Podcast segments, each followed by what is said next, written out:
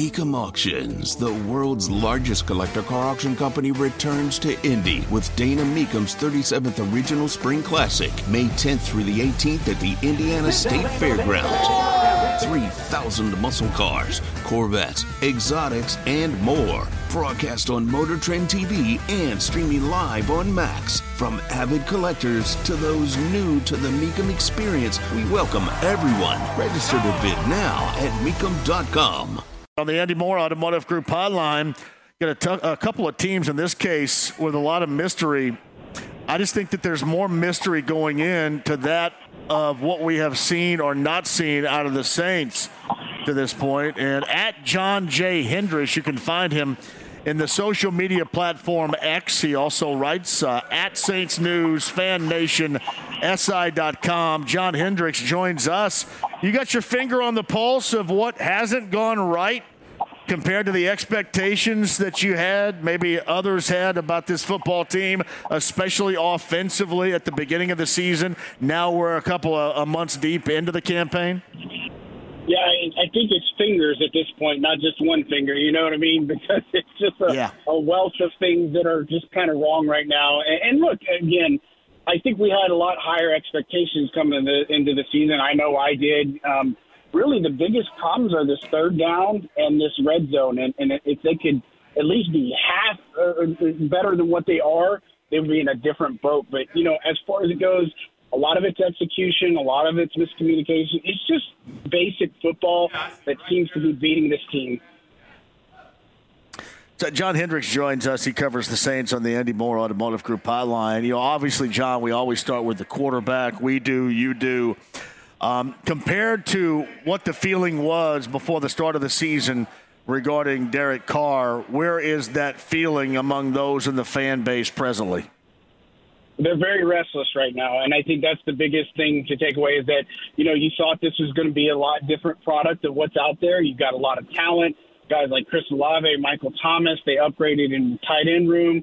They upgraded at wide receiver spot. They upgraded in a lot of areas, but, you know, the offensive line had their fair share of struggles start the season, but they've kind of figured things out, even though they've kind of been a patchwork type of line. But, you know, a lot of this hinges on the quarterback play. And, and you know, right now, I think fans are very restless. They're very uh, pessimistic when it comes to Derek Carr and what, what things are going on. But, you know, I mean, the numbers speak for themselves. They're at the bottom of the league in red zone. They're bottom of the league in third down.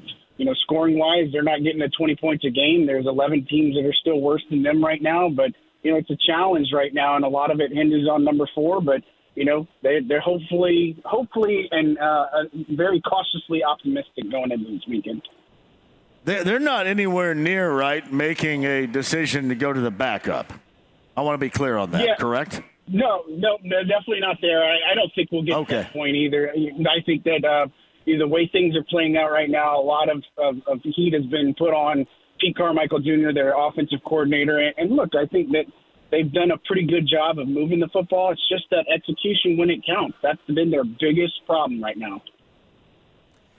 All right, John, a, a little bit more about this matchup, too, you know, in terms of, of Derek Carr and, and obviously Chris Olave. And, and we all noticed this because it was pointed out. We know Chris Olave got arrested. We know the, the circumstances behind that.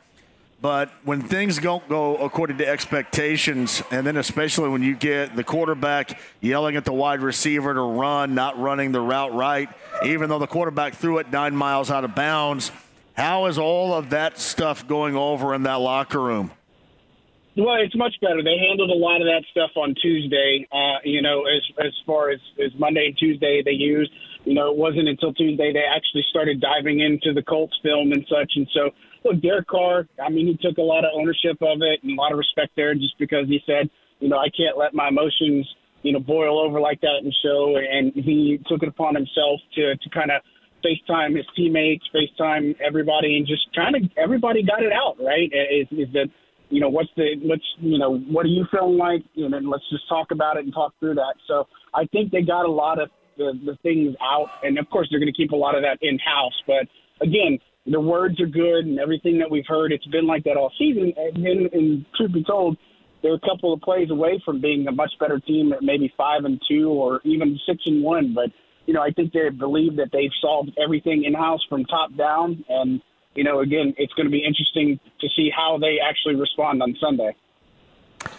So John Hendrix covers the Saints with us on the Andy Moore Automotive Group hotline. Uh, James Hurst along that offensive line um, is is somebody from here locally, from Plainfield High School back in the day.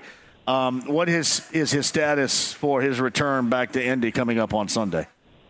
Well, he's just one of uh, the only player that's been ruled out this week. He's not ready to go with that ankle injury, although he is making some okay. good strides to, in the right direction. But they have nine players that are questionable going into Sunday. But he's the only one ruled out, which is kind of a, a little bit of a miracle in itself, the way this team's health has gone this year.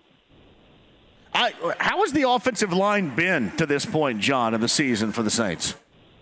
Well, you know, like I said, they struggled early on in the year. And, you know, the first couple of games, they just weren't good. And, you know, that was one of their strengths last year. You had the, the most of the continuity there. Trevor Penning was expected to be a, a lot better at left tackle. And, you know, unfortunately, he got benched, and he's taking it, it well. And he's going to develop a good bit. And that's when they kicked out James Hurst, the left tackle. And they're using veterans like Max Garcia at left guard. And against the uh, Jaguars, they had a lot of guys because Ramczyk was out with a concussion. But, you know, I say all that to say that they, they definitely aren't the problem um, when it comes to things. I think they're doing a pretty good job. I think when it comes to playing the Colts, you'll see kind of a, a similar setup where you're going to have maybe Andres Pete out at left tackle and Max Garcia at left guard, and then their right side and middle is going to be the same guys. But, look, they can create some running lanes. They can handle some pressure, but they're going to be tested a good bit against this Colts defense. It's definitely not one to play around with. You know, John, Foster Moreau has gone through so much, uh, and he also went through on the field the situation that nobody that's ever been thrown a pass wants to have to go through. Unfortunately, some ultimately do. Uh, what has been team-wise and individually speaking, and, and again, a dude that has been through so much health-wise to this point, what's been the response for him individually and for his teammates? Well, you know, following the game, I mean, he, he took it about as hard as anybody I've ever seen in a locker room take it. And, you know, look, the bottom line is his teammates did rally around him. And, and the truth be told, a lot of them said the same thing. It shouldn't have come down to that one play, right? And they looked really – I mean, they looked like crap in the first half. Let's just call it for what it is. And they were able to rally in the second half. But, again, they're third down. They were three, three of eighteen on third down. And red zone, they were only two of four. And so, again – the way things played out defensively, they started sluggish in the first half. And so, again, there's a lot of hands dirty in this. And, and Foster's a really good guy in the locker room, really well respected. But I think that's been the consensus is, look, man, this is bigger than football, uh, obviously, and the things that he's beaten in his life, that's that means a lot more. But, you know, his teammates have, have really picked him up, and he's in really good spirits this weekend. I, I'm expecting him to have a much better bounce-back game. So John Hendrix covers the Saints on the Andy Moore Automotive Group hotline. Uh, the matchup on Sunday features the Saints and the Colts at one o'clock start at Lucas Oil Stadium. You can, of course, hear the game right here. We mentioned the heat from the fan base that's on the quarterback, Derek Carr. How much of that heat is presently on the offensive coordinator, Pete Carmichael? Yeah, I think it's uh, sizzling probably. I think Pete Carmichael's probably taking the brunt of the struggles right now, you know, because, again, he's a guy that's been – in this system for a long time, and he's learned from Sean Payton. It's a lot of Sean Payton offense that they're running right now. And so, look, a lot of people are calling for a change, and you got a guy like Ronald Curry, who was a quarterback in this league and a wide receiver and such, and so he's, he's a well and kind of waiting and saying, okay, you, you've done this. Honest with you, I think we've seen kind of the same offense for three years now is that you saw it post-Drew Brees. It was a struggle with Sean Payton. You saw it post-Sean Payton, a struggle with Pete Carmichael with the quarterback carousel, and now you're seeing it again with Derek Carr, who he brought in as a, a highly paid free agent that was supposed to just come in and manage games and, and put up more than twenty points a game. But, you know, I think he's taking a lot of heat right now. And, and look, he can take it, right? I mean, he knows he has to be better, and he's going to say that, number one. But, you know, I think his play calling has been pretty good. It's just that red zone and, and some of the area. And if you look at it, like against the Jaguars, some of their personnel just getting lined up or their formations, it seems like they might be doing too many things with complexity because they lead the league in, in their formational looks. And so, again, he's, he's hopefully going to get it together, but a lot hinges on him having the right play calls at the right time with Derek Carr being able to execute. Hey, John, Pete Warner is another local Indy product here playing linebacker. Uh, how has he been with, with a group that's been really talked about a lot? It seems like if you're not talking about Cam Jordan, you're talking about somebody on the back end in that secondary of this defense. But his level of play from what you've witnessed so far this year? I think he's one of the most underrated, overlooked players in the league right now. And, and the thing is, I think he's playing outstanding. He's got a lot on his plate, you know, playing alongside DeMario Davis. But, you know, I, I said that going into this year, the Saints defense, it definitely had the, the potential to be a top ten unit, even better than that. And we're seeing a lot of really good things from them, but they have a lot of guys that nobody knows who they are, right? And you know the Cam Jordans, you know Tyrann Mathieu, you know DeMario Davis, but outside of that, those are a lot of guys on that, on that team and that defense that you just don't really know too much about or haven't heard too much about. But look, Pete Warner's playing exceptionally uh, good football right now. Uh, look, against the Jaguars, he actually had the green dot. He was getting a lot of the communication because DeMario Davis is dealing with the knee issues, and so he's really only being used on first and second downs with Zach Bond going in on third. But Pete Warner's the guy that's on the field for the bulk of the, the defensive plays, and he's a big reason why, you know, they, they, they do what they do defensively and can, can not get allow things to get off to the edge, and he just does so many things well for this team. So he's definitely very underrated and underappreciated, in my opinion. Hey, John, before I let you go, too, we often have this phrase of, hey, it is the A F C South, so it's still doable no matter what. Do you have the same phrase covering the Saints? It's still the N F C South, so it's still doable considering the Saints right now three and four? Yeah, it must be something with those South divisions, and we're just we're going through it, too. But, you know, I, I yeah. think so is that, you know, Atlanta has got some issues. Tampa's got some issues. New Orleans has some issues, and look, the bulk of this is not going is going to come down to this back half of the schedule. The Saints have a lot of N F C uh, South opponents on their back half, and you know that's really where it's going to be won. And I don't know that the N F C is that real strong of a conference outside maybe Philly, San Francisco, and Detroit, but you know I don't know if you get two N F C South teams in uh, in the postseason this year. I think it's possible. Division is very much up for grabs right now, and it's one of those that somebody's got to come to the table and be ready to take it. Hey, John, man, fantastic work, too, and especially with some of the, the local flavor that went through high school around here. Always interesting to see those stories evolve. John Hendrix, again, Saints lead writer, reporter. That's Saints News Fan Nation, S I dot com. He's on the Andy Moore Automotive Group hotline. Have a fantastic weekend. Enjoy the game, John. Thank you very much for the time. Thank you for having me, guys. Look forward to going up to Indy. Great place. Whether it's audiobooks or all-time greatest hits, long live listening to your favorites. Learn more about Kisqali Ribociclib two hundred milligrams at kisqali dot com and talk to your doctor to see if Kisqali is right for you. Live from the back nine on a Bud Light Blue Friday on the Andy Moore Automotive Group hotline from E S P N Radio. He is a friend of the show and is a bright light down in Bloomington, teaching the young broadcasters and journalism students of tomorrow exactly what to do. It is our friend Mike Wells. Hello, Mike. What's going on, Jay, man? You are right about some great high school football games. I think the best game in the state will be happening on the west side of Indianapolis this evening. A battle of purple.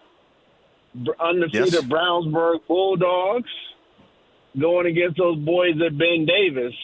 Uh, two, two of the best three teams in, in, in the uh, largest class in the state of Indiana going at it tonight. Unfortunately, one of the schools has to go home very, very early in the season. I just, man, that's going to be a hell of a game. Weather's going to be beautiful.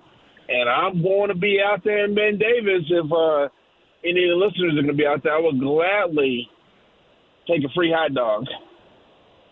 Are you going to be rocking your uh, Brownsburg Bulldogs Air Jordans from the uh, old school wise?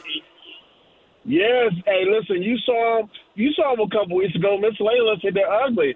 I'm, I'm gonna have I'm gonna have my purple, white, and black Jordan low top Jordans on tonight. Bulldog sweatshirt. Uh, I'm I'm going to be rolling straight all Brownsburg tonight. Let me tell you this, and I, I love those shoes, and I love the old school Jordans. I don't know how comfortable they are because I've got old school Barkleys from the early nineties, and it's like I'm wearing a really bad pair of work boots. I don't like those too much, but I love the look. However, I'm a bigger fan of the Nike Dunks of the eighties, and I'm a bigger fan of the Georgetown Hoya Nike Dunks of the nineteen eighties. That's my favorite shoe of all time. Whether we're talking about Georgetown that had Hoyas and block letters on the back, or if we're talking about Saint John's back then when Mullen would rock those red and white, or Willie Glass would have the red and white for the then, you know, no longer uh, the, the Redmen, obviously, with changing their name to the Red Storm. But Saint John's back then were known for those red and white Nike Dunks. My favorite all-time pair of shoes, basketball-wise, Mike. No, you, no, you're right, man. I love those J's back in the day, the Dunks, and I got to tell you, the shoes look good, but you're, you're, I mean, I feel like I was – I felt like that day I saw you in uh, Mojo that Saturday morning. I felt like my my uh, feet were walking on concrete. They're not exactly the most yes. comfortable.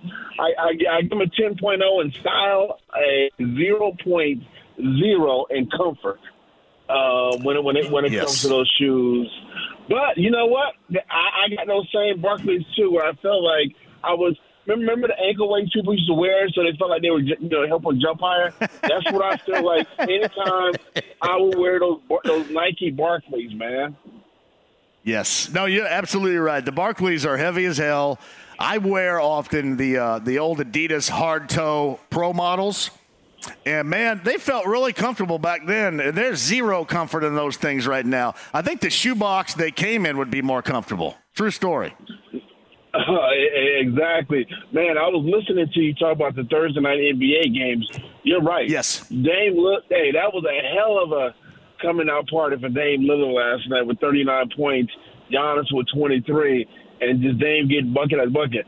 And if I'm Peter yeah. Dinwiddie, good, good friend of you, uh, of yourself and myself, I'm telling James, keep your ass away from the facility.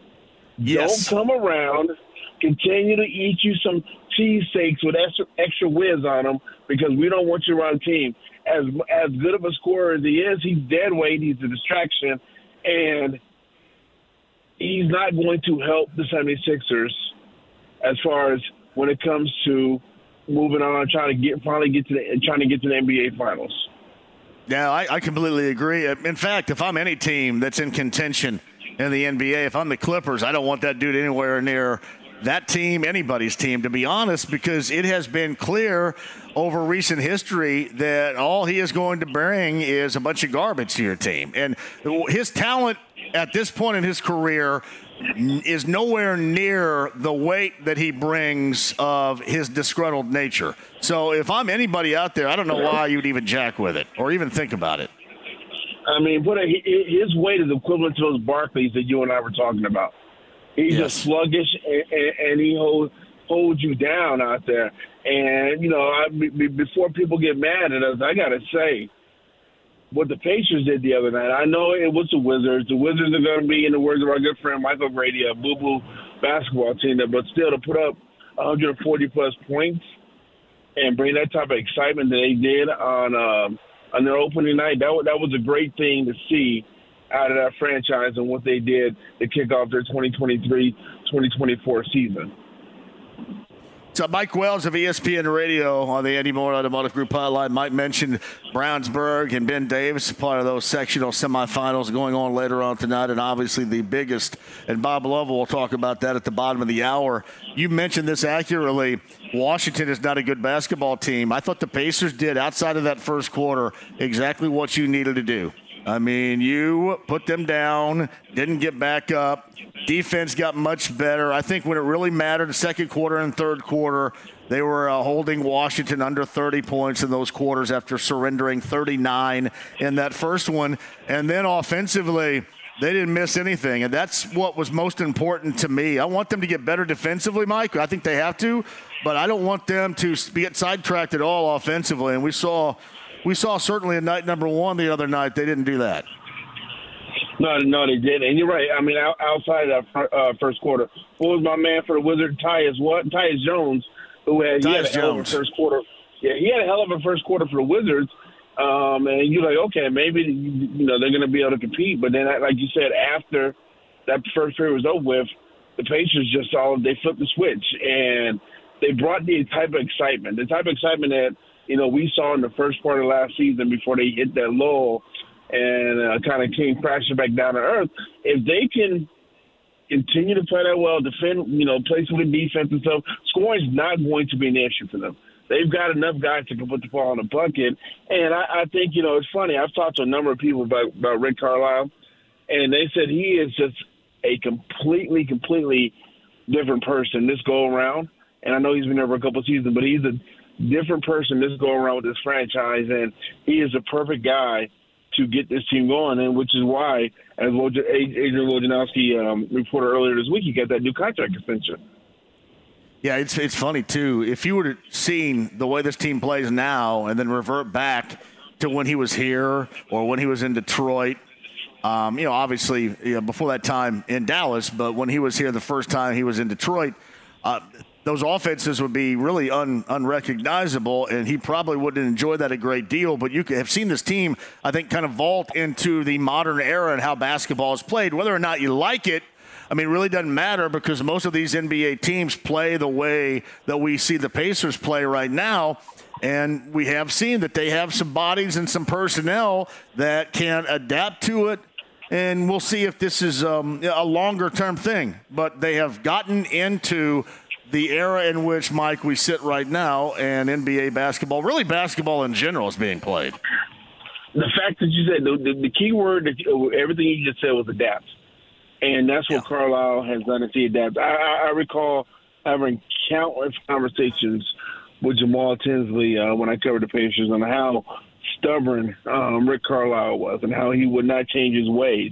Carlisle's clearly, again, adapted to how the game is being played now and basing it off of his personnel, not off of his strict coaching beliefs. He's doing it off what he has on the roster and how the game is being played, and that's the, that's why you see the transformation out of this Pacers team.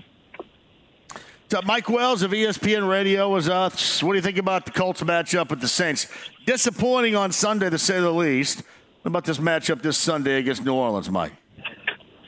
Man, you know, I can't fi- I can't figure out I can't figure out New Orleans from from a Colts standpoint. A, Jonathan Taylor's you can see Jonathan Taylor's finally you know getting his turn to get his groove back. Um, Gardner Minshew, man, I'm not sure who protects the ball worse, you and uh, you and I or Minshew when it comes to not turning the ball over. Uh, yeah. But from a Saints perspective, I, I can't I can't figure them out. I've always been a Derek Carr guy. I wish that, you know I, I sound like an idiot now, but a couple years ago, I wanted the Colts to go get Derek Carr over Carson Wentz. Um, but I just, you know, Carr looks good one moment, next moment he doesn't look good. So he's a guy that's hard to figure out. The Saints as a whole, um, are, I think the Colts win the game. I mean, long story short, I think the Colts have enough where they will beat the Saints this weekend. So Mike Wells with us. Tell the awesome Layla and the rest of the fam I said hello. Don't get all kinds of wild at that game later on tonight, okay? And I know what we're going to have is the loser of this game with Ben Davis and Brownsburg will be crying high school football postseason seeding after the game. You know that's coming. Oh, oh I, I, I know it. And I'm saying you're talking to somebody on the Brownsburg school board. If Brownsburg loses, they're going to make comments about it. And, I mean, they're going to talk about it because they had to go on the road um, despite being undefeated and having to play Ben Davis. They will they will have um, some comments to say about it. The same way Ben Davis will, too, even though Ben Davis is the home team. If they lose, they're going to moan and groan about having to play the number one ranked team in six A to open the sectional playoffs. The complaints are going to the complaints are going to be coming from both teams. Whatever team loses, there will be some complaints coming up about it, and there's no ifs, ands, or buts about it. I think uh, so. I'm going to text our good friend Kyle Neddenriep, and who is also a Brownsburg guy, and say, I hope you already you ready to put those quotes in the paper for tomorrow. Now, how many more years do you have on the uh, school board at Brownsburg? I have I, this time. This time next year, I will be getting ready to uh, hopefully be reelected. This time next year, so four-year term. Oh, do you do you, do you um, want to be reelected? Do you want to be reelected? Oh, yeah. Listen, hey, listen, man. The fact I, I got through being on the school board during COVID time and people wearing yeah. masks. I think I, I think I got through the worst. I would love to continue to be on school board. In fact, you know, I had seventy-six percent of the votes uh, three years ago. I'm trying to get up to eighty percent of the votes. So hopefully people, hopefully I've done enough where people want to reelect me. Yeah, man, you do something. I got to give you credit. There's no way in hell I'd want to be on anybody's school board, buddy. Not one ounce. Man, None. hey, listen, I, hey, I know Brownsburg had people complaining. I heard about things. Her C G's just as wild down there, bro, so I don't blame you. Well, I mean, not only that, but where I grew up, I mean, Eastern Green, you talk about a bunch of backbiting going on. No, nobody eats their own where I'm from, quite like Eastern Green. Like, I mean, they they devour devour their own. One minute they're friends, the next minute they're not. So I, uh, oh my, yeah, I wouldn't oh I wouldn't God. be long for that event right there. I couldn't stand it. Hey, are you coaching on Sunday, man, or you got to do the show? Oh, I'll, I'll probably be down there at some point. Yeah, I'll be there. Look, we got. Hey, listen, uh, I think you got Ron hey. Colley in Martinsville or something like that, I think. Oh, hey, so. Tell my girl Lady she's got the green light from Uncle Mike. Uncle Mike says she's got the green light. Let let, hey, let it ride. Let it ride. Yes, yes, she did. Yes, she does. And I, I, she doesn't like it, Mike. Do you think this is bad? When she shoots, I yell incoming. She doesn't like that very much. Dang. Man. I thought hey, it was. Well, I hey, thought well, it was funny. hey, oh, listen, she doesn't. Hey, I'm, I'm, I'm going to check in on Sunday and get a game recap from you, brother. You got it, buddy. I appreciate you. Tell Layla I said hello. Have a good time at the game. All right. Have a good weekend. Talk to you. Life is so much more than a diagnosis. It's about sharing time with those you love, hanging with friends who lift you up, and experiencing all those moments that bring you joy. All hits, no skips. Learn more about Kisqali Ribociclib two hundred milligrams at kisqali dot com and talk to your doctor to see if Kisqali is right for you. So long live singing to the oldies, jamming out to something new, and everything in between. Uh, meantime, on the Andy Moore Automotive Group hotline, I decided not to put James on the spot here, but from a variety of things, Locked On Pacers, uh, Channel thirteen, it's our good friend Tony East, who does a great job covering the Pacers. Did you recognize that reentry song, Tony? The, sa- the safety one? Yes. Of course I did. I'm not that young. It, is that a one-hit wonder? Oh, I think so. I would say so. They had a song, and I blank you not on this, in eighty-seven, eighty-eight, maybe nineteen eighty-eight. You can play this whenever you you stop educating us when we're done, called Pop Goes the World. That was a highly ranked and rated song back in nineteen eighty-eight, I think it was. Pop Goes the World. So it is not, Men Without Hats is not a one-hit wonder. I uh, I have to trust you on all things music, I believe. I think that is a requirement. Just trust me. The Canadian band Men Without Hats, not a one-hit wonder. And frankly, neither is Rick Carlisle. I mean, you can go to a variety of stops. Now the second time here, winning a title in Dallas, being in Detroit as well. Um, we'll get to the, the timing behind his extension in a second. But what I have found interesting, and I'm sure you have as well, is his evolution as a coach and yeah. how he's looking at things, how his teams play now versus the past. That's even more interesting, I think, than anything else, Tony, right now. Yeah, both how he's evolved stylistically and how he's evolved in terms of his focus with the team, right? Because, you know, we talked to him about it today. When he got here, they were trying to win, right? Brogdon, Sabonis, yeah. LeVert on that team. And, of course, it didn't go well. But the fact that he had to pivot to being a development coach, a culture setter coach, a guy trying to put a whole different team in positions to succeed. Like, he's had to develop players before, obviously, but he was known for in Dallas and with the Pacers and Pistons more for his, tact- his being a tactician, being really good at adjusting mid-game.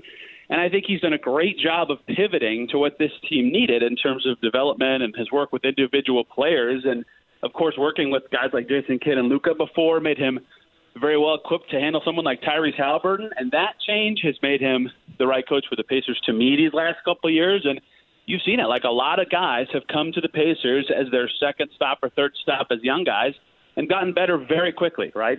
Haliburton, Jalen Smith, Nesmith, to name a few. Toppin, they're trying that bet again this year. A lot of their young guys have gotten better pretty quickly here. And even Buddy Hield and McConnell had career years under Carlisle. So I think that's been the biggest change for me with him that's made him a great fit with this team is just how he's kind of evolved as a coach from what he used to be and what he used to be known as to the coach he is now. T- Tony East joins us, covers the Pacers. Pacers Cleveland coming up tomorrow, one and oh on the season after knocking off Washington on Wednesday night in the Gainbridge Fieldhouse home opener. Uh, so Tyrese Halliburton, you mentioned him, a stomach bug evidently. Is that going to keep him from playing, you think, tomorrow night? And is he kind of like me if you eat something green like lettuce, which I love eating salads. You can't tell, but I love eating salads. And for whatever reason, it turns my stomach upside down. Is what's the culprit here with this stomach bug, and is it going to be long-lasting? Hard to say. He did not practice today, we learned. Um, but they're hopeful he can play tomorrow. He's listed questionable. You just never know with with stomach bugs. Maybe you hit the restroom yeah. at the right time and all of a sudden you're good to go. Uh, that's obviously a significant thing given the Pacers' identity and the fact that they're playing a much better team tomorrow night. So we don't have a ton of details on it. He's sick. Uh, I think the Pacers hope it's food poisoning because that could certainly pass faster than some other things, but uh, we don't have too many details on what it is. Someone replied yeah, to me on I'm, Twitter I'm, when I reported that, and they said, "Diarrhea," and it made me laugh quite hard. So you can hear these terrible yeah, well, yeah, diarrhea. Yes, well, and and I don't understand in terms of N B A marketing why they don't market to those brand names out there that deal with, I'll call it, stomach inflammation, because right. we, we know this. You can puke on the sideline, you you know whatever, but if you've got diarrhea, you're not playing. So, I mean, there's nothing, nothing you can do about that. So, I don't know why, like, Imodium or something like that wouldn't be a major sponsor, because these guys got to get out there and play every night. Gosh, I never know what we're going to get into when I when I answer the phone. Just that, uh, a, well, like yeah, one-hit wonders from Canada and diarrhea was exactly what you were thinking about when we called you. So, yes, uh, that, is, that is problematic. Hopefully he can. I do want to double back to Wednesday night. I said this, and, you know, a lot of people suggested, hey, you know, Washington stinks. Now, I know the Pacers gave up thirty-nine, but they managed defensively things quite well, especially in the quarters that mattered after that. The fourth quarter was a runaway and hide scenario, but, you know, under thirty in the second, under thirty in the third, that was much better. But I thought the Pacers did this. And that was against that team. You treat them how you should treat them. You run away and you hide. You beat them down. You put up one forty-three. So I just thought the Pacers did their job, if for nothing else, on Wednesday night. I agree. And I also have pointed to the quality of opponent. But they did a lot of stuff that it doesn't matter who they would have played, right? Like, yeah, they made yeah. twenty-threes, but did they did they take a bad three all night? Like, they were all either someone you're okay taking pretty much any three or wide yep. open, and they never turned it over. They had twelve total. They only had two turnovers in the second half, right? Like, that's something you can focus on every game. And they scored one forty-three, and they barely got to the foul line. They only took twelve free throws. I think yep. last season they took that few like five times total. So they had actually a lot of stuff they can do better if you look at that. So, yeah, of course they're not going to make twenty-threes every game, or else they might go eighty-two and oh, but – they played really well in a lot of other ways that are repeatable, and I think they figured something out defensively with how they started mixing and matching with, you know, once that bench group started to go on a tear early in that second quarter. And, you know, I think they're going to have to work through a ton of kinks defensively still. That first quarter was discouraging, and they were playing the Wizards, but at least they hit the ground and got things going in the second quarter when they were running. And I think it was an encouraging start, even though, yes, opponent quality uh, certainly a factor. You know, Tony, the other thing that I, I thought that they recovered from, you talk about giving up thirty-nine in the first quarter, but they were turning it over at a high rate, much like they had yeah. done in the preseason, and it seemed like that they, they curbed that as the game went along Wednesday night too. Definitely cleaned up the passing. Like, they have a lot of guys who they're asking to keep the ball moving who you don't think of as like a creator with the ball in their hand, but you know, Buddy Hield had, I think, five assists. Ben Matherin had five assists. Like, those guys kept it moving. They would navigate around the screen and pass it off to the right guy. I think they had thirty-eight assists, which would have been a season high last year. They did it in the first game this year. So, you know, they were look, getting good looks because the ball was popping and not sticking with anybody. And to do that while also not throwing a ton of errant passes is pretty hard, um, especially, you know, their whole goal is to get the other defense to rotate. Well, you over-rotate once, you can have one bad turnover, one dribble off your leg, none of that. They were really sharp with the ball for a lot of the game. And the first six minutes certainly are something that I want to dive back into more of, because what led to that? Was it just first game jitters? Was, the, was there more pressure? Did they have to settle in? Who knows? I think we'll learn more about that against the Cavs, who were the best defensive team in the league last year. But, yeah, only having twelve the whole game is something that they, if they can repeat that every game, they'll be thrilled. All right. I know everything evolves, man, during a really long N B A season. How much of these rotational minutes do you think will evolve from what we had witnessed in night number one? And then I said this yesterday, there's going to be a point in time, and maybe it's going to be multiple, Tony, but a point in time when they need the value of T J McConnell on the floor, off the bench. Maybe they got some dead-ass guys. Maybe they're tired. Maybe the energy isn't there. But they're going to call upon him, and he's going to provide that, which I still believe will be necessary. So it's just a matter of time. But I think, to me, with, with T J McConnell offering up what he can off the bench at some point, it's a matter of when and not if. You agree? Yeah, I think he'll, like, if there's injuries, he'll get in there for sure. Right? And he's the tenth guy in theory in that game. He was, you know, he was the first of the reserves to get some run, the big ovation from the crowd. And what he does is just something that, like, what I talk about with him a lot is Haliburton can really pass and get to the rim and make a defense rotate around. And Andrew Demhart did well at that on Wednesday, but McConnell last year was the only other guy who could kind of be, like, speedy with the ball and put pressure on the rim and let the Pacers play their style. I feel like that's important, is being able to not sacrifice your identity when you have your bench group in there. So I think he'll get some chances to play this year. We got to talk to him at practice today, right? And his whole career, he's kind of had to fight through situations like this, right? Like, he went undrafted and had to prove he was an N B A quality player. And first time he came to the Pacers, he was the third-string point guard behind Aaron Holiday, proved that he should play then. So I think that when I predicted the rotation before the season, I had basically the group they had on Wednesday, except I did have Jarris Walker getting some time. So I'm not stunned he's he's the first guy on the outside, but uh, they only played nine, and we'll see how much that evolves as the season goes on. There'll be injuries. There'll be reasons to change given matchups. He'll get his minutes as they can, but fully healthy as the Pacers have kind of settled in. They played a lot of their younger guys, and Andrew Nembhard looked great at the one. It's hard to pull him out of that situation. I think that yeah. this is what we're going to see from the healthy Pacers going forward. Hey, Tony East, again, covers the Pacers. That's uh, at S I Pacers, at Forbes Sports, at W T H R dot com, at Locked On Pacers, basically everywhere via the Andy Moore Automotive Group hotline. How interesting of a gauge do you think Cleveland's going to be tomorrow night? And I'll give it to you twofold. They have, if not an elite-level player in the backcourt, near, actually two. If you want to combo those guys up between Garland and Mitchell, um, you probably aren't going to find two better guys in that backcourt actually on the same team. And then they offer something that not, not a lot of other teams offer up, and, and that's a pair of big dudes that play in the style most of the time what normal big dudes might on the low block. And both Mobley and Allen, what most interests you about this early season matchup for the Pacers and a really good early season gauge in Cleveland tomorrow night?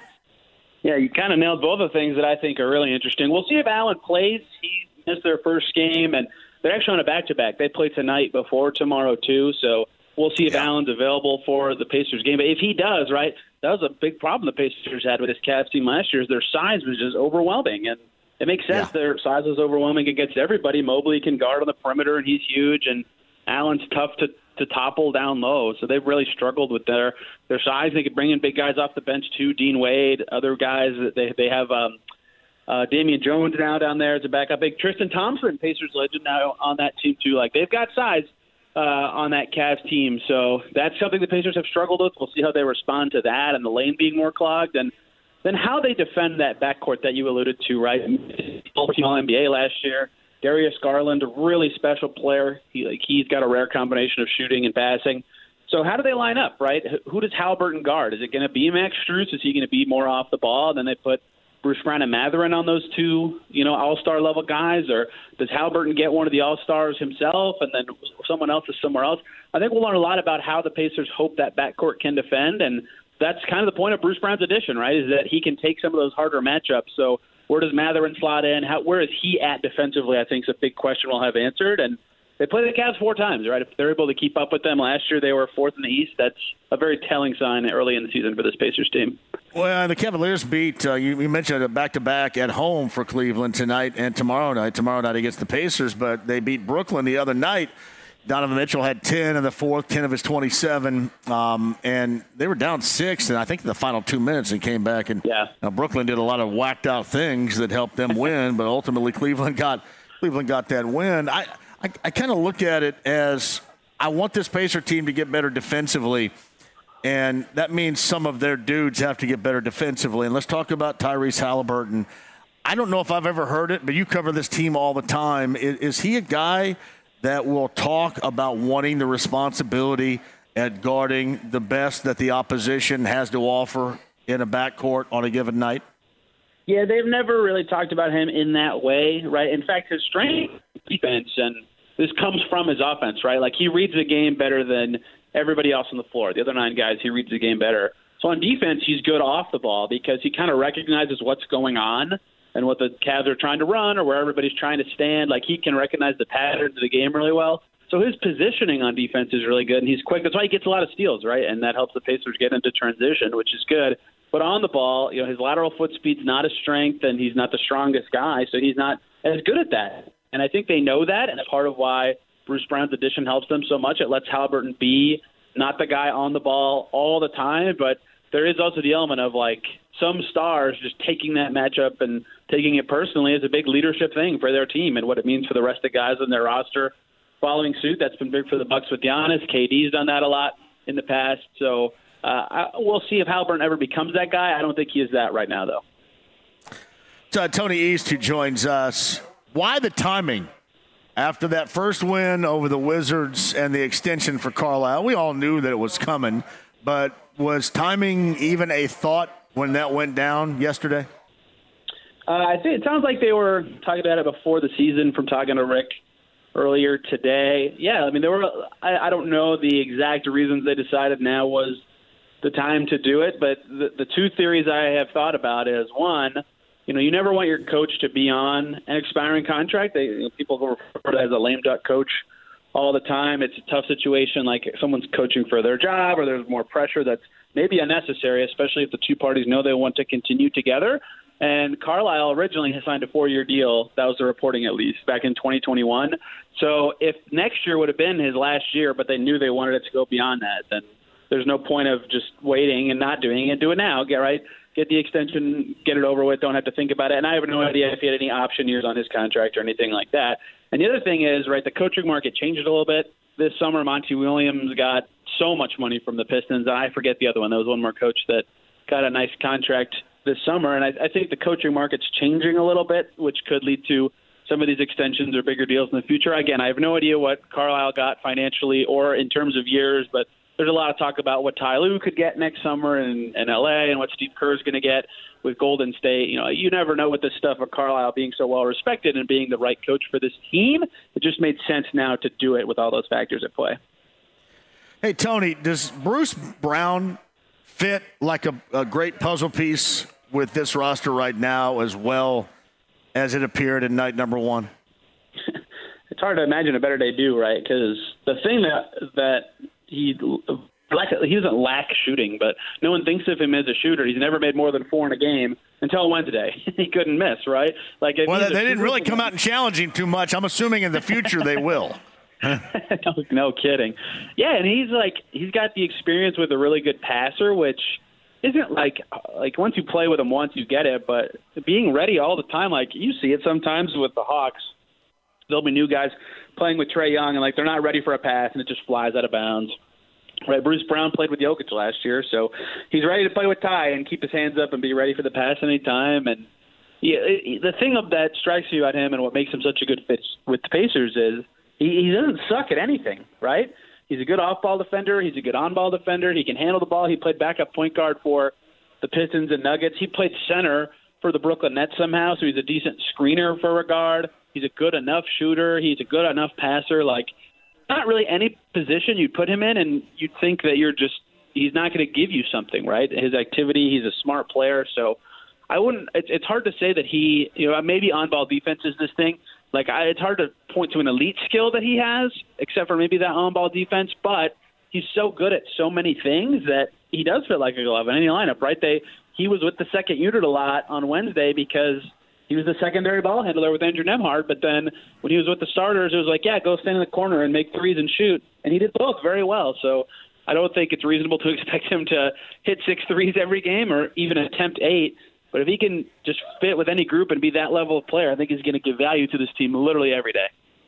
I, I think you can certainly see the defining roles individually here with this group, especially those that are coming off the bench. And one of those would be Buddy Hield. And we have talked about this before.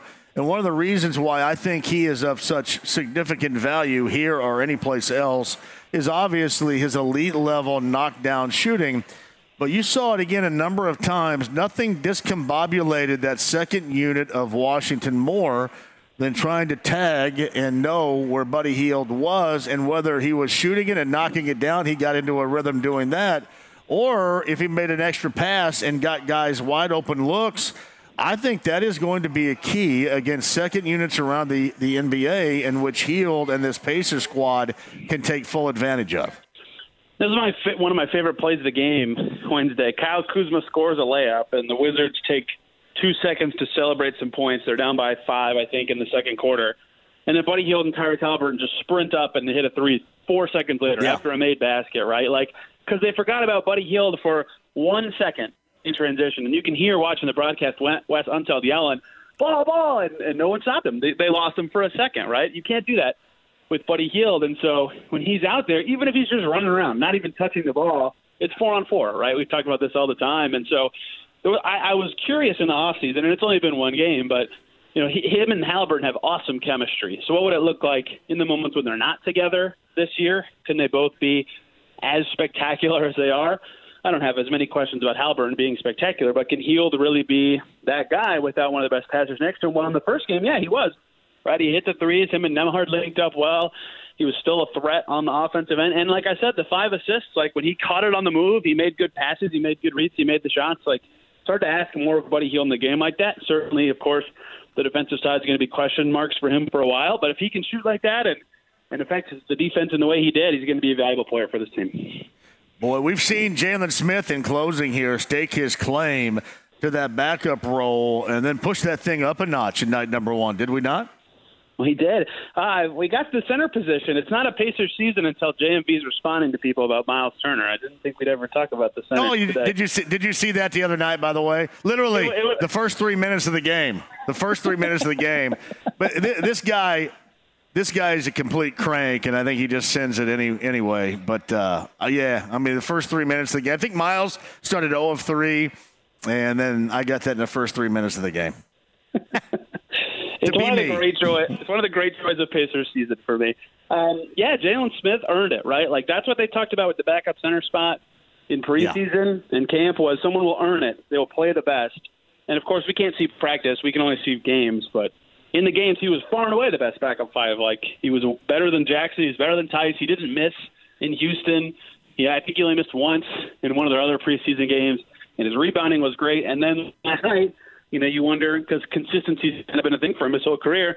Can he keep doing it? Heck yeah, five for six from the field, thirteen points, eight rebounds, did well enough around the basket defensively. Like, that's what they need him to be. And if he can if he can shoot this year, I don't know if he'll be as good as he was that stretch with the Pacers right when he got traded here. But if he can make a third of his threes this year, that would just, like, he can do at, at a lower level still, but he can do a lot of stuff Turner does, and all of a sudden, the thing yeah. I said earlier about playing the same identity that they do, you know, whatever point guard's in, they don't have to change as much with Smith in for Turner. Like, yeah, he's not as good as Turner, but he can do a lot of the same stuff stylistically in a way that you can keep playing your style, and I think that matters a lot. So yeah, he's certainly earned this role. He, he's played the best of those guys. He continued that against Washington, and I think he can keep it up, but consistency's been his thing. If he makes his shots, though, that's going to be great for this team.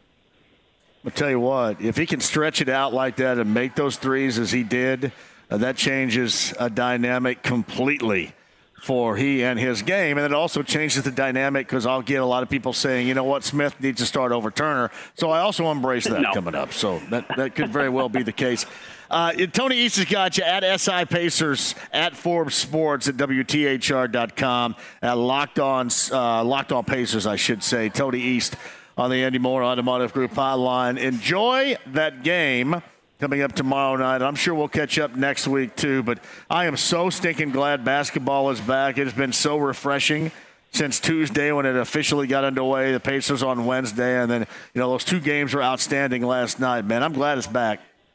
Uh, me, too. I mean, it, it's hard because I had to keep up with the Phillies, but they got eliminated on opening night of the N B A. So now I don't have to worry about my yeah. baseball team anymore. It's all N B A for me. I'm excited. Tony, I appreciate it, man. We'll do it again soon. You got it. Take care. Thanks for having me. Life is so much more than a diagnosis. It's about sharing time with those you love, hanging with friends who lift you up, and experiencing all those moments that bring you joy. All hits, no skips. Learn more about Kisqali Ribociclib two hundred milligrams at kisqali dot com and talk to your doctor to see if Kisqali is right for you. So long live singing to the oldies, jamming out to something new, and everything in between. Currently on the road, voice of the Hoosiers, every Friday right here in the five o'clock hour on the Andy Moore Automotive Group hotline. I'm assuming presently holed up in Crappy Valley, Pennsylvania. The side of Penn State, tenth-ranked Penn State, and Indiana tomorrow at noon. Here's the voice of the Hoosiers, Don Fisher. Crappy Valley, right? Or Happy Valley? Happy? Oh, it's crappy. It's crappy. Yeah, I can I'm imagine. I'm not a happy boy today. I mean, here's what you have Uh-oh. to know, John. I, I okay. For an hour today, I spent trying to figure out why we had a uh, miscommunication with the hotel, apparently, and and uh, our company. And, uh, well, the miscommunication started with the fact that when they charged my credit card for our room, which they weren't supposed to do, it's supposed to go on the master bill, uh, my credit card company declined the charge because it was two thousand forty dollars. Um, and and so, therefore, um, I went up to the front desk and said, what's going on here? Well, that's the contract uh, with Indiana University. I said, oh, really? So, apparently, because they have so few hotel rooms in Crappy Valley, uh, yes. it costs you big time when you come here to see a football game because they can get it because people yeah. will pay because they want to stay someplace close to State College, and there aren't very many hotels within – you know, once you get outside the city limits here, there's probably not a hotel within an hour away. Uh, so they charge you to sleep in the van tonight, or what? What the hell happens? No, we we got it straightened out. I mean, we're in a hotel oh. room, but that's about all I can say for it. Holy crap! Well, I was going to joke a little bit about it, but I think you're that's not that's not a joking matter right there. Did somebody get yelled at? Uh, no, there was no yelling, but there was Good. consternation on the face. Oh, no. So they charged over two grand on your credit card. Yes. Now, yes. And then I hate my to credit ask card this. was declined yeah. because my credit card was then, they, then the co- credit card company calls me, or not calls me, but they email me and go, did you charge this amount of money? Because we think it's fraud. So then I got to call the credit card company. So literally, I spent an hour dealing with this stuff here this afternoon, of which I didn't need to deal with at all. But nevertheless, I did. So, you know, you got to do what you got to do. Well, um, well, that means the rest of this will be a lot better for you, right? I mean, maybe that means the rest of the trip will work out much better for you. Well, let's hope so. Jeez. No, it's it is what it is. Wow. John. I've had these we've had these issues with hotels before, but not quite to this extent. Not not to a decline of my uh, credit card because of they think it's fraud. yeah, yeah. I and then to get there and find that out, and you're right. There's no other place to go around there on a yeah. weekend like that. Is is it homecoming weekend there? Uh, no, it's not homecoming. This is just a normal everyday week in the in the lives wow. of Penn Staters. Wow. Um, so how is, is that normally is. handled? They, so how how is your accommodations normally handled? I, I never knew how that, that went down. How does it? Well, this year we've tried we, – literally this year we tried to be put on the master bill with the Indiana University. And yeah. that hasn't worked out all that great either. Oh, no. But nevertheless – But nevertheless, it's not. It's it's just a miscommunication thing at this point because it's new. Because we've always paid for our own rooms, uh, you know, everybody that's in my crew, uh, we've always paid for our own rooms and then turned it in and expensed it to the company, to I U right. Sports Properties and to Learfield. But this year they're trying to, trying to put us on the master bill with the so it's not confusing to, you know, we, we, we have to go. We're the only guys that go up and get our rooms charged to us when we go to a, a facility. In the past, now we're going to be on the master bill, and then they're going to charge everything at once to I U Sports Properties and Learfield. So, anyway, it, it, this is way uh, off off of talking points of what I should be talking about here. I'm just kind of passing along because it's fun. Well, yeah, oftentimes this may be more entertaining to folks than actually talking about the product we have seen. So, yeah, I mean, honestly. Uh, it may be, yeah, maybe not the case, but maybe. Now, was Rhett in a similar situation? Oh yeah, and and he got here. He flew in. You know, he flies in from L A, so he gets here. Yeah, uh, and he gets that. Uh, he gets the charge in his credit card. And he went, what? so, so he had a little issue with it too, but uh, we straightened it all out, and I think everything's nice. Going to be fine. You know, well, uh, go out there and get yourselves a huge steak tonight, um, and uh, you know, charge that to somebody. I think we'll try. We'll try to get Greg Kincaid, who's a former uh, S I D at I U, who's now here at Penn State as their football S I D. We might have to, and maybe we'll go to Pat Kraft and say, Pat, why don't you take care of this? He's the A D. Well, I mean, you, you, you could have slept. You guys all could have spent the night at the Bryce Jordan Center because there's never anybody in there. Oh, that, you're right.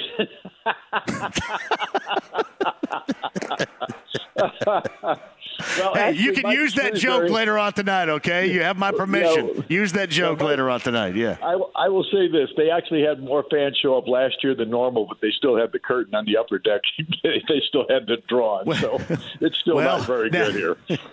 Well, Mike is gone now, so you, you know it's, it's going to go right back down the tubes again. You know that, so uh, that's what's going to happen. So. Yeah.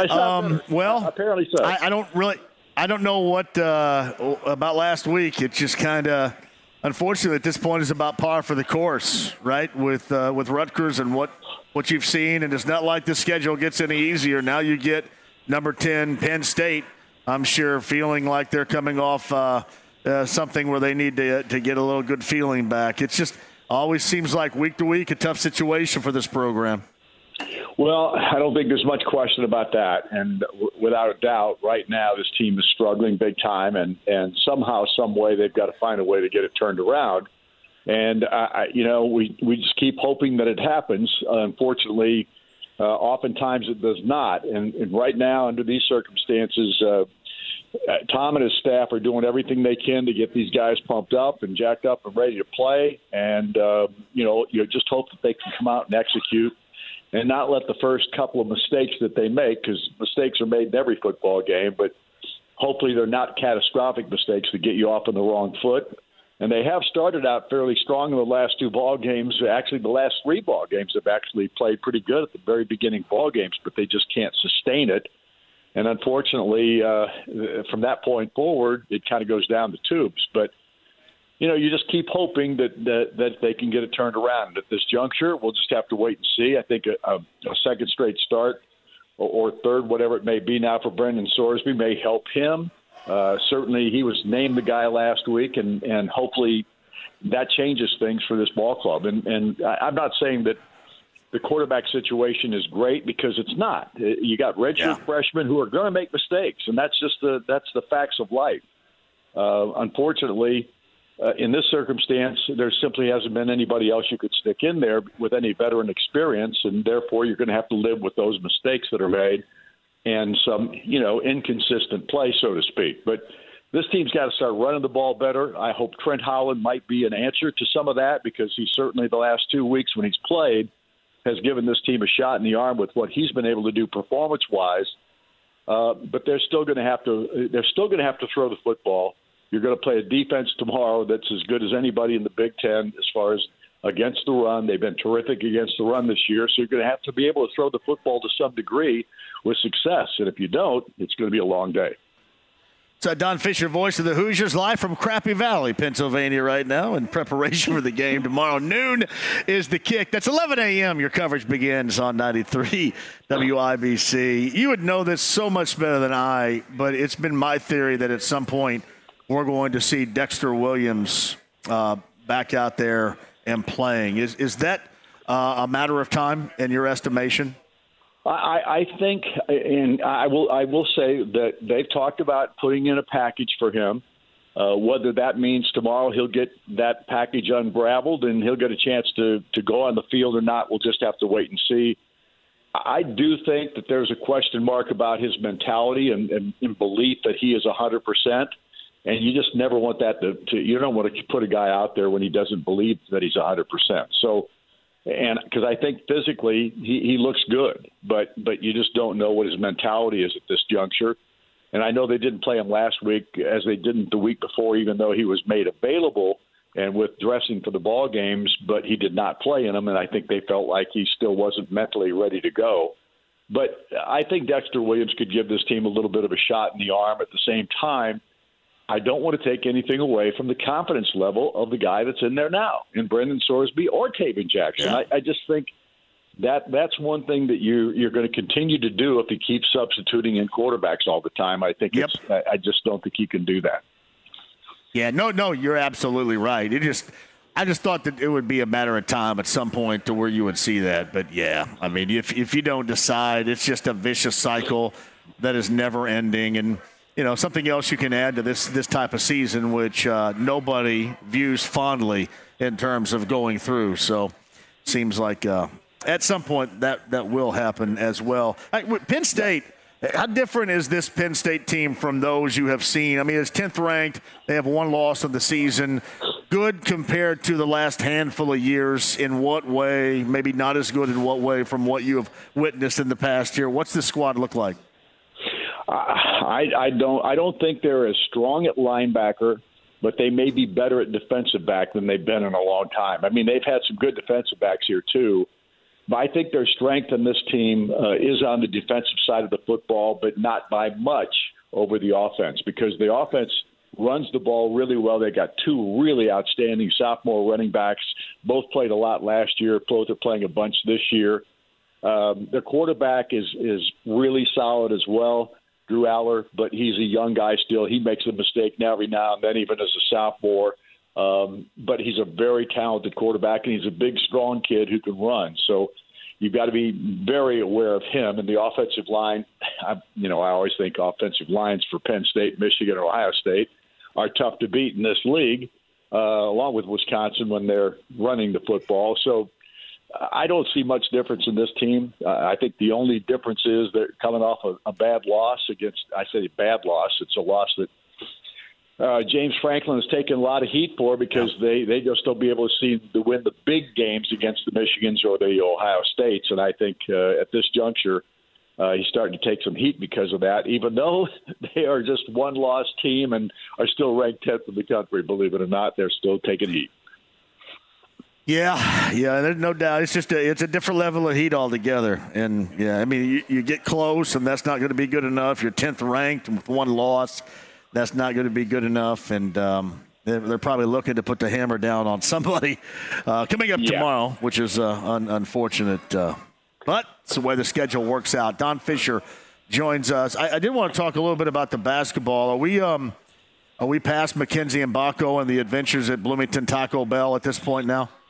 I believe so, uh, based on the press conference that was held today. And Coach uh, Woodson, uh, in his Zoom press conference, uh, told everybody that uh, this is behind us now. We're not worried about it anymore. Don't talk.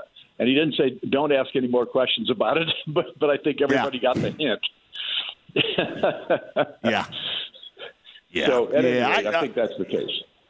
Yeah, I, I mentioned this when, when this news came out. Is it, my whole thought has always been, and I've gone through this before too, it was just in Lawrence County. You can imagine how that ended badly, but uh, say well, really the same way, just as bad.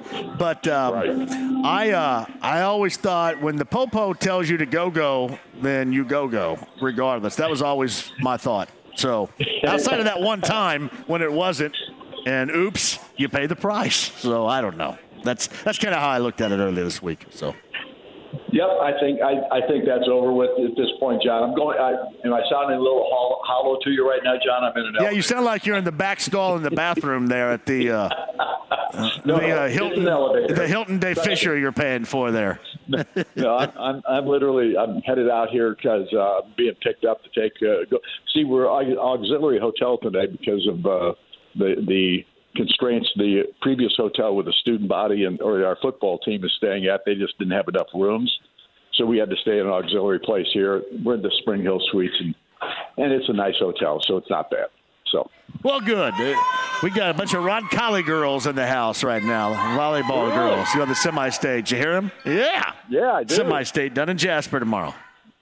And so, they're the Royals, aren't they now? They're not the Rebels any longer. They're the Royals, right? They are. They are the Royals, although my son likes to rock the Rebels gear still. I think that I think you're still allowed to do it um, if you're a senior right now. So he's rocking the, he likes to rock the Rebel gear still, even though they're the well, Royals. Good for him. Yes. Good for him. I like yeah. I, I love that, Blake. That's really good, man. Yeah, he rocks he rocks it for sure. Um, I, have you seen any more practices other than the times we have talked in the last two weeks for this basketball well, team? I, I saw practice this week. Uh, you know, they practiced again. They they scrimmaged a little bit while I was there. I had to leave a little bit early, so I didn't get to see the whole scrimmage. But and based on what Mike was saying, I think he felt pretty good about what he was seeing from his ball club at this point. But he needs to see them against somebody outside of themselves at this juncture. And there's no question yeah. the exhibition ball game coming up on Sunday will be something that will be, you know, that he's looking forward to just to to get a better feel for his basketball team. Now, is is that you on the radio? What's that? Is there any radio coverage of that Sunday? Oh, yes, sir. Of course there is. Okay. There's always well, well, we got to talk about that. I, I I figured there was, but we I guess we hadn't talked about it to this point. I'm just hoping you get back in one piece from Happy Valley here. So.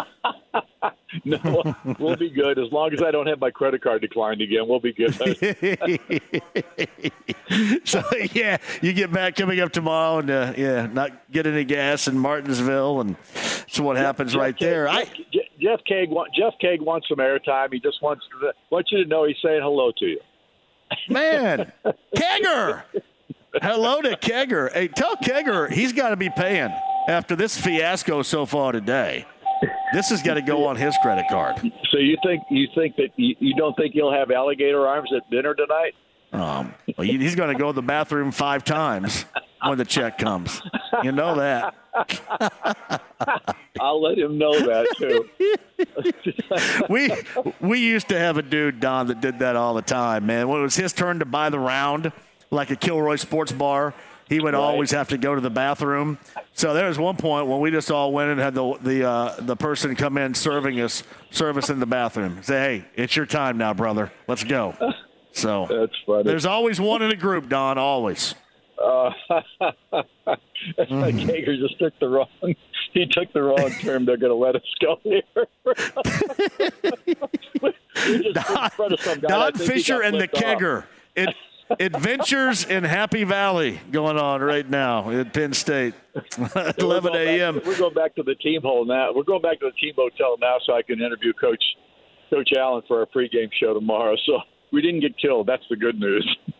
No, that's that's good. Make sure he keeps that thing between the lines. Hey, what time do you start on Sunday with the basketball Sunday game? We're, we'll be on the air tomorrow at eleven and Sunday at twelve noon.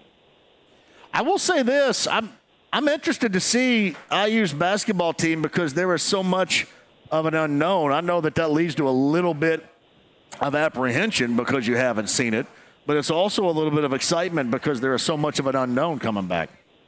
Well, there's no question. When you've got uh, basically six new guys on your basketball team, I mean, uh, and you've lost four starters from the previous ball club, you know things are not going to be really right on top of the world at the beginning of the season. But at the same time, you did bring in some talent. And, uh, Coach Woodson uh, thinks he's got enough talent there to put it together and get all the pieces together. It's just a matter of how long it's going to take. All right. I know you got to get rolling here to talk to the coach, but seriously, make sure Kegger pays for all that tonight. Big, big steak, lots so of you, sides, you, you some drinks, all of it. Steak tonight? Is that what you're saying? You yes. Think Kegger should pay for yes. steak tonight? I like it. Yeah, I know he's going to run you to Subway or something like that if it's up to him. So, no, make sure you go out for steak. we'll be, we're going back to the hotel right now. He's going to offer me a P B and J. That's what he's going to offer me. Yeah, exactly. Right yeah. We'll get, here's we're here's, your, here's your your your Cheez-Its and your Crustable right here. Yeah, make him make him pay. So make him make him pay for sure. All right, we'll be listed tomorrow, eleven a.m. That's when the coverage begins. Penn State, I U. Tomorrow, eleven a.m., noon to start. That's on ninety-three W I B C. And then on Sunday, you got that first exhibition action with the I U basketball team coming at you as well. Don Fisher, voice of the Hoosiers, on the Andy Moore Automotive Group hotline with quite the adventure today in Pennsylvania. All right, man. You'll go have a couple of drinks and wind down later on, okay? All right, John. Thanks a lot, man. See you. Life is so much more than a diagnosis. It's about sharing time with those you love, hanging with friends who lift you up, and experiencing all those moments that bring you joy. All hits, no skips. Learn more about Kisqali Ribociclib two hundred milligrams at kisqali dot com and talk to your doctor to see if Kisqali is right for you. So long live singing to the oldies, jamming out to something new, and everything in between. On the Andy Moore Automotive Group hotline, our guy's going to be incredibly busy coming up later on this evening. Sectional semifinal Friday night. And much like it is in basketball as well, it's just maybe one of the best nights as far as the calendar year of sports would be concerned on the high school level. From Indiana Sports Talk, brought to you by your fourteen Central Indiana Joe Childers Run Car-X locations. Bob Lovell joins us. I was just talking to Mike Wells. He and Kyle Neddenriep of the Star will be there tonight. You've got the big one in Brownsburg and Ben Davis. And, and I view it this way, Bob. It's going to be the team that wins is going to be incredibly happy. The team that loses is going to be wondering how they can change up this process and get to seeding, because these, frankly, are two of the best teams in the state of Indiana that square off in night number two of the tournament itself. But obviously, night number one in terms of six A, it is gigantic this evening. Well, it, it really is, John. I mean, it's uh, I think the same way when you look at three A with uh, Chittard and Garin. That's number one and number two. So those are two enormous uh, football games. I mean, really, uh, all year long, those four teams have had great success. And uh, two of them are going to advance, obviously, and two of them won't. And so...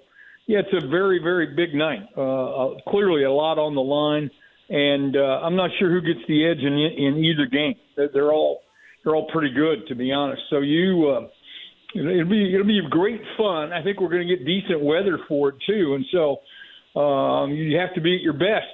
So conditions won't be a problem. You're going to have to go out and play some football and win a game.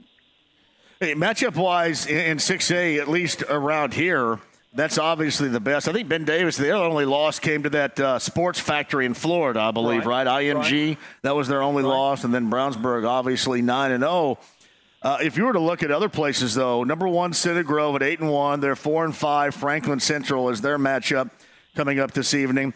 And then I guess you can look at this as well. Westfield at eight and one and five and four Carmel. It has sure. not been like that prototypical Bob Carmel season to date. But you know, once you get to this time of year, how dangerous the Hounds can be. Well, uh, they're very good. Clearly, have been you know won state championships. Westfield played for a championship a year ago, uh, and, and so you know it, it's Hamilton County. It's bragging rights. It's another step you have to take uh, to get to this particular point. I like the Lawrence Central Lawrence North matchup, number twelve and number thirteen. So that's a, another great game. Um, Clearly, you know, it's a situation where uh, not just here in Central Indiana, but you got g- great games going on all around. Uh, Cathedral hosting North Central is a, is a good one. Uh, H S C has to travel to Fort Wayne Northrop to take on an extremely talented Northrop team. Um, so that's going to be a good one.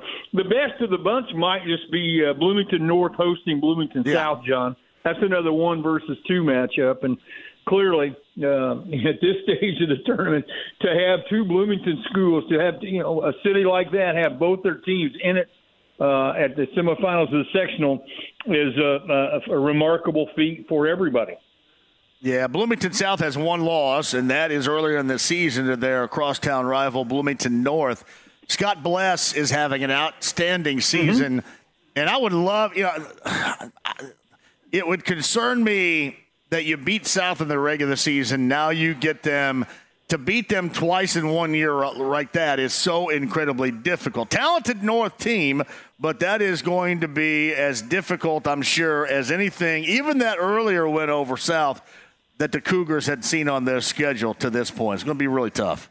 I think it, we all know how tough it is. Doesn't matter what sport it is. Uh, but a lot of team, a lot of time has taken place between that first matchup. Uh, I wouldn't say that the teams are, are, have changed dramatically, but there there have been some uh, days in between, and so uh, it's a great ma- no question, it's a great matchup. I'm concerned about my Quakers having to uh, having to play Harrison out of West Lafayette. They're they're a good team. Quakers are at home yeah. tonight. Decatur Central at McCutcheon's another good matchup. Um, so, you know what, you look around, I think uh, one that's might be flying under the radar, New Pal hosting Greenfield Central. Greenfield Central having a great, great season without question, and New Pal's just New Pal, quite frankly. So, um, John, it's one of those things where you get a chance, you really want to see some great football, you need to go out and watch some of these games. Now, I'd have to check on this. I could be inaccurate, but I believe the lone loss for Greenfield Central, and I was right, is at the hands of New Pal. And we talked about yeah. this, too. It kind of yeah. seems like sports-wise, Greenfield Central is having a renaissance of sorts out there right now. And you talk about wanting to get a little bit of revenge. That opportunity looms for the Cougars tonight. Well, Greenfield Central had a great win over Pendleton Heights last week to get to this point. And so...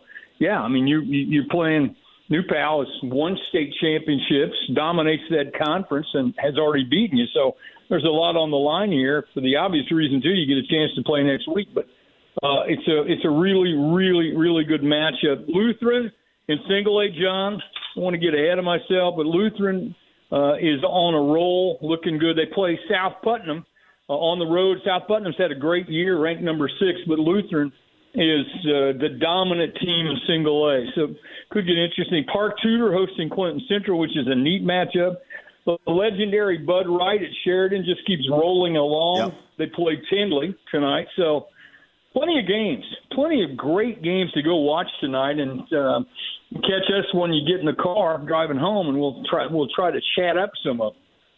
He is uh, brought to you by your fourteen Central Indiana Joe Childers Run CarX locations. That is car x dot com for that location nearest you. Bob Lovell, Indiana Sports Talk, as he mentioned tonight, tomorrow night, we'll get you recapped, updated, and educated on all that is going down. Brian Duggar is seven and three at Martinsville. I think around twenty-seven nineteen overall right. in four right. years. He's doing a really good job because, I mean, I know just hearing from people down there, Um, it, it has been um, an exercise in trying to take these things back to the level on a lot of sports down there in which that Artesian fans and folks are accustomed to.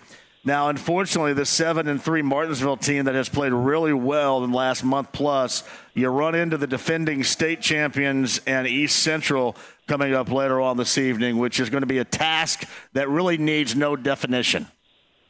Well, there's a reason, obviously, that they won a year ago, haven't lost a game this year. And you're right. I mean, it's one of those things. Uh, you're playing the best team in four A, but you're playing them at your place. You're playing them at home with the emotion, with the crowd, with the familiarity. And so, you know, if you're a, a player, if you're a coach, you know, you've laid awake at nights dreaming about a night like this. and and now, you, now you get a chance to play it. But East Central Uh, is really dominant. Uh, they they run the ball at you.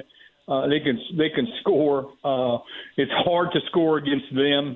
Uh, having won it a year ago, you know, they have the experience, have some really solid kids coming back. But the Artesians have had a great season, and uh, they're yeah. hopeful clearly that it continue. But they'll have to get out, not take, uh, not turn it over, uh, not give up big plays. It's a asking a lot against a team of East Central's caliber. Hey, Bob, Section twenty-one, Lebanon and Brebeuf and Roncalli and Mooresville. This has not been a typical campaign for Roncalli, especially stretch run-wise, to say the least. They get Mooresville tonight, Brebeuf, and Lebanon in two semifinal matchups. But these teams are evenly matched, John. That's what makes this, uh, you know, a pretty good night. I mean, I, Mike Dillon's going to be a Hall of Fame. If he's not already in it, he should be in the Hall of Fame, coach. So you don't bet against him. Uh, this team has not performed, I know, to his expectations, but they're, they're pretty good. Ron Colley, same thing. Uh, you know, you, I think you used it as a, a motivation with your group. Hey, look, we get a second chance to come into a tournament and prove to ourselves and other people that we're better than what we are. And so that's why I think with uh, with these four teams you mentioned, they're all pretty evenly matched, and I think all trying to uh, to achieve the same goal is to turn around a season that hasn't gone the way they wanted. They get a chance to do it in, in the sectional semifinals, and what better way to prove yourself? Man, I'll tell you what, three A stacked. Chittard unblemished on the season. Guerin eight and two. That's a hell of a matchup in the sectional semifinal round. You get uh, Boone Grove and Hanover Central up there near the, re- the regional armpit, which is a nice matchup. Heritage Hills nine and one in the South. Southridge seven and three. Tri-West at nine and one. I mean, across the board, you've got some solid teams getting ready to play later on tonight in three A, Bob. You do. The clearly the marquee game is the Chittard-Guerin Catholic matchup. Yeah. That's number one and number two. But uh, Nick Hart and his kids uh, down at Gibson Southern can throw it. Uh, have scored a lot of points against a lot of people. Heritage Hills, perennial power down in the southwestern part of the state, uh, playing a very good Southridge team, as you pointed out. I'm intrigued by Hamilton Heights. They're so good defensively. They play McConaughey tonight, and Hamilton Heights has been. Now, they were on a five-game stretch earlier in the year where they didn't give up a point. And so uh, this is the kind of team you need to have when you're playing a tournament. Uh, maybe as good a game as there is in, in three A as Lawrenceburg at Batesville. That's number nine versus number ten. Two pretty good uh, football teams. But, again, I still think you look at Chittard and Guerin Catholic, the winner of that game, I think, has a great chance to win the three A title or at least play for it. There it is. Bob Lovell of Indiana Sports Talk. He's got you covered on the high school football landscape throughout the state tonight, of course. Sectional semifinal in football Friday night. Brought to you by your fourteen Central Indiana Joe Childers Run CarX locations. That's car x dot com for that location nearest you. I know you're going to be busy tonight, man. Have a great one. Have a great tomorrow night as well. And we'll we'll do it again on sectional Friday night with the finals next Friday, Bob. Thank you. Thanks, John. As always, thanks for having me.